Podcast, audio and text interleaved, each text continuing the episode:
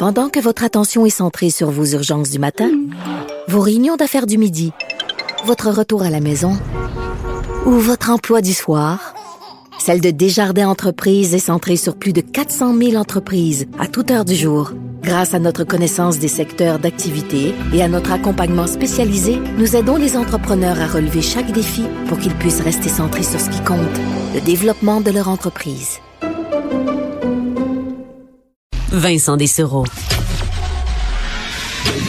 Léa Strisky. Mais je veux que tu le saches que ça a un effet. Mathieu Cyr. Ouais, mais ça, c'est vos traditions, ça. La rencontre. Il y a de l'éducation à faire. Faut avouer que je suis pour la démarche. La rencontre Strisky-Cyr. Alors, dans l'absence de Geneviève Peterson, c'est moi qui est là, Vincent Dessureau, mais euh, Mathieu et euh, Léa sont là. Bonjour.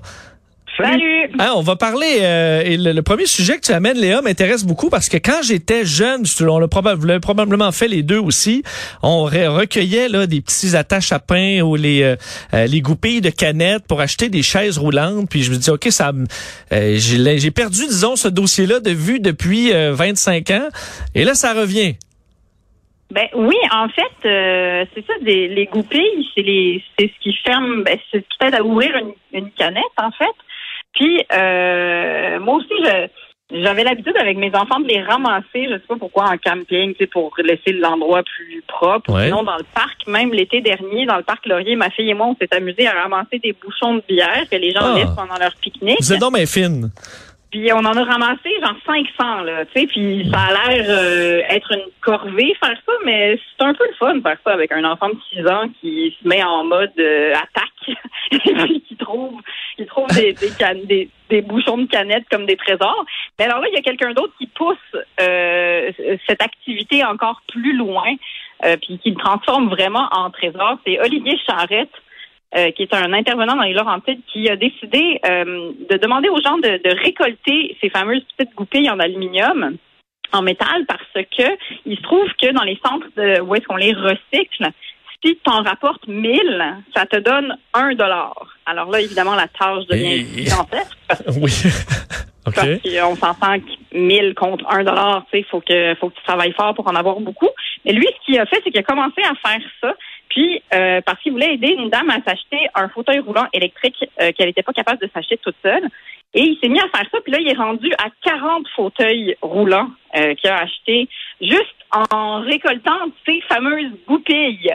Alors, moi, j'ai trouvé que son euh, initiative était super intéressante. Puis, euh, il y a une page Facebook qui s'appelle D'une goupille à l'autre, où est-ce qu'on peut voir c'est quoi les points de récolte, où est-ce que vous pouvez euh, enlever les goupilles de vos canettes, les ramasser, puis ensuite aller les mettre là sur le balcon de gens qui participent à l'initiative. Et alors, je voulais le dire comme ça, en ondes à cube, pour qu'il y ait plus de gens qui fassent ça. Mathieu, est-ce que tu vas le faire? Euh, oui, c'est sûr et certain. Avec le nombre de bières que je bois, en une semaine, on a Ben trois voilà. Oui, c'est ça, quelques dollars par année, euh, assurément. Oui, ben c'est. Euh, je savais pas, moi justement. J'ai été, j'étais là l'article aussi euh, quand j'ai vu que Léa était pour nous parler de ça. J'ai trouvé ça super intéressant. Ça demande beaucoup de, de, de motivation pour partir le, la machine, mais un coup que tout est en place, moi je trouve que c'est vraiment une façon facile d'aider parce que je veux dire, qu'est-ce que tu veux faire avec tes goupilles à part les mettre dans le recyclage avec la canette? Fait que tant qu'à ça, rendons la chose utile. Fait que euh, bonne idée d'aller sur la page Facebook pour aider cette cause-là. Est-ce qu'il y a quand même un un questionnement à dire pourquoi il y a des gens qui se retrouvent, euh, euh, qui ont besoin de ces, ces systèmes-là pour pouvoir être bien équipés, euh, des Ouais. gens qui souffrent de handicap? Oui, exactement. C'est des gens, euh, ben, le, le bien-être social euh, est pas suffisant pour ces gens-là. S'ils sont sur le bien-être social, c'est pas suffisant pour être capable de se payer euh, le matériel, que ce soit un On dit déambulateur. l'aide sociale, Léa, arrive en 2021. On dit quoi? L'aide sociale, ah, mon Dieu, je m'excuse, j'ai pas utilisé le bon terme. Cancellez-moi tout de suite. Euh, non, j'ai euh, non, c'est ça. Ben souvent l'aide sociale n'est pas assez euh, pour euh, pouvoir s'acheter le matériel nécessaire à l'handicap. Donc ça déjà c'est très triste. Et euh, ou sinon, ben c'est l'assurance maladie qui couvre pas euh, ce qui est nécessaire. Donc euh, ce sont des gens qui ont vraiment pas beaucoup de moyens. Donc toute l'aide, euh, bien sûr, est bienvenue. Euh, Est-ce qu'on doit, pour aider là, ça, aider les gens, aider la planète, là, manger moins de viande, Mathieu? Oui, euh, on doit absolument faire ça. Euh, c'est une question de vie ou de mort, semble-t-il. Euh, J'ai lu ça dans la presse aujourd'hui, puis je suis au courant, mais de voir des chiffres encore une fois là-dessus, ben, ça me fait encore une fois tomber en bas de ma chaise. C'est des études qui montrent que la transition d'un régime omnivore régulier à un régime végétarien, ça réduirait en moyenne de 33% le bilan de gaz à effet de serre euh, pour ce qui est de, de, de, de la pollution liée à notre assiette, si on veut. Puis ça augmenterait de 27 à 84% la surface de terres agricoles qui serait disponible. Fait que virer végétarien, puis l'autre chose qu'ils disent, c'est on peut aussi virer flexitarien. Je déteste ce terme-là, personnellement. Je trouve Oui. que ça sonne comme quelqu'un qui a une piscine semi-creusée. Regarde, c'est un f- que t'as mis dans le sol. Ouais, mais flexitarien, ça entre dans omnivore aussi. C'est juste qu'on mange un peu moins de viande. Tout à fait. C'est, juste ça. C'est un petit nom fancy pour dire que tu manges moins de viande. Mais on, on le savait depuis longtemps, surtout la viande rouge. Euh, les, ça augmente les chances de cancer colorectal de 47% C'est lié à des AVC, cancer de l'œsophage. C'est même lié, euh, selon une récente étude, entre la dépression. Il y a un lien avec la dépression et euh, la consommation de viande rouge. Puis la portion, le nombre de portions de viande qu'on doit manger, euh, c'est trois portions de 150 grammes dans une semaine maximum. Fait que je me demande combien de personnes vont buster ça pendant le temps des fêtes. C'est pour ça que j'en parle maintenant. Fait que euh, Mais- manger de la dinde, mangez pas du steak. Mais c'est vrai, c'est vraiment pas facile de faire ces habitudes. puis C'est vraiment important qu'on en parle parce que c'est seulement en en parlant de plus en plus qu'il va y avoir une prise de conscience puis qui va peut-être nous amener à changer certaines habitudes qu'on ne veut pas changer parce qu'on est tellement habitué de vivre comme ça. Ce qui fait que tu n'as juste pas les recettes, tu juste pas les alternatives encore. C'est rentré dans tes habitudes puis c'est quelque chose de plus, je sais pas, Ben, routinier que de manger. tu sais. Mais est-ce que c'est ma... Puis même, puis même quand, quand t'en parles, t'as l'air de t'as l'air d'un rabat-joie. Dès que tu parles de ça, t'as l'air d'un moraliste, quelqu'un qui arrive Ben qui fait oui. la morale aux autres, qui se pense meilleur que les autres, etc., etc. Mais pourtant, c'est juste, euh, c'est- c'est- c'est- moi je pense que c'est une transition qui doit se faire, un peu comme les chars euh, doivent plus être à essence à un moment donné, puis faut y aller avec la voiture électrique, Mais la voiture qui utilise que d'autres moyens de combustion.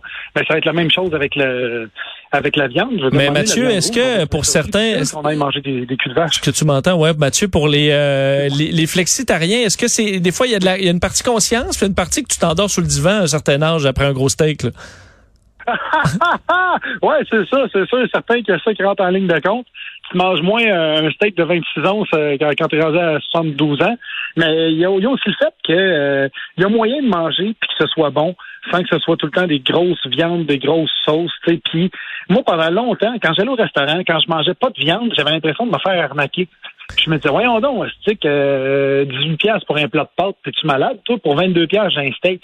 C'est comme si le steak valait plus que le plat de pâtes en tant que tel. Puis pourtant, Ben, en ce moment, oui. en Euh, pardon? Oui, en ce moment, il vaut plus cher pour vrai. En ce moment, la viande est rendue tellement chère, mais, euh, mais je suis d'accord, je, je, comprends ce que tu dis, c'est que tu as l'impression que tu as plus Oui, de mais- dans un steak mais- que dans un plat de mais- pâtes.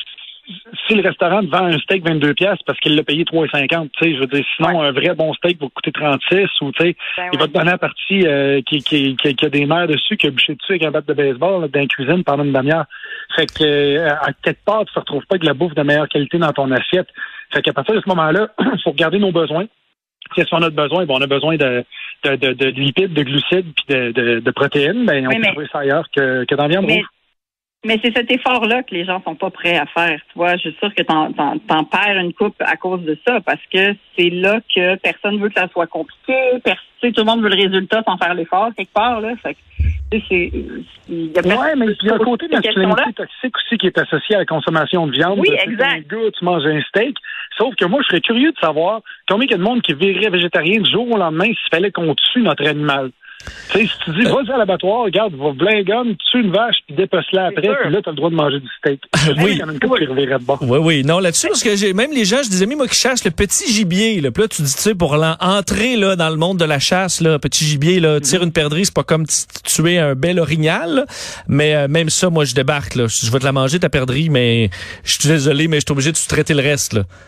Mais tu sais, Ben je oui, je suis peut-être capable oui, vas-y, de, suis peut-être capable de tuer une poule puis un poisson. Genre, c'est les deux choses que je suis peut-être capable de Pour faire. tuer un une poule, une poule, un poisson, je pas un poisson, je comprends, là. La poule, c'est quand même euh, une coche au-dessus.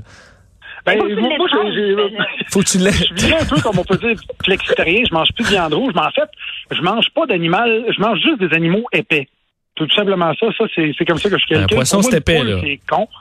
Fait que de toute façon, dans la nature, une poule, ça survivrait pas, ça te déboulerait les marches, puis ça s'auto-consommerait les épaules en Mathieu. se grugeant elle-même. Oui. Donc, Mathieu, tu, tu manges des humains?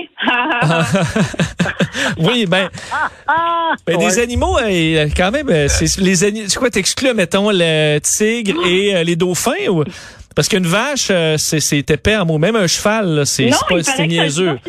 une vache, Vincent. Tu es plein de préjugés. A une vache. Ouais. Même les chevaux, là, j'ai eu un ami proche euh, qui est euh, qui fait du saut à cheval, là, puis ça. Écoute, euh, son Oui, cheval après, était terrifié par les sacs d'épicerie. Là, ça y partait à course là, puis il pouvait se, tuer là sur l'autoroute mais en voyant un sac métro. Ouais, mais que j'avais j'avais une tante qui était pareille. Une tente?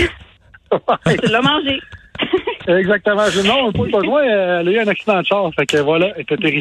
Bon. Bon, ah, tu vois, ben alors euh, manger. Au pire, c'est juste réduire la portion euh, effectivement de protéines euh, animales et le reste, on, tu mets juste plus d'accompagnement et euh, ça, va- ça va bien aller. Euh, mais eh, merci d'avoir été là, Lé- Léa et Mathieu. Demain, Geneviève devrait être avec vous. Merci. À demain. À la prochaine. Bye. Salut.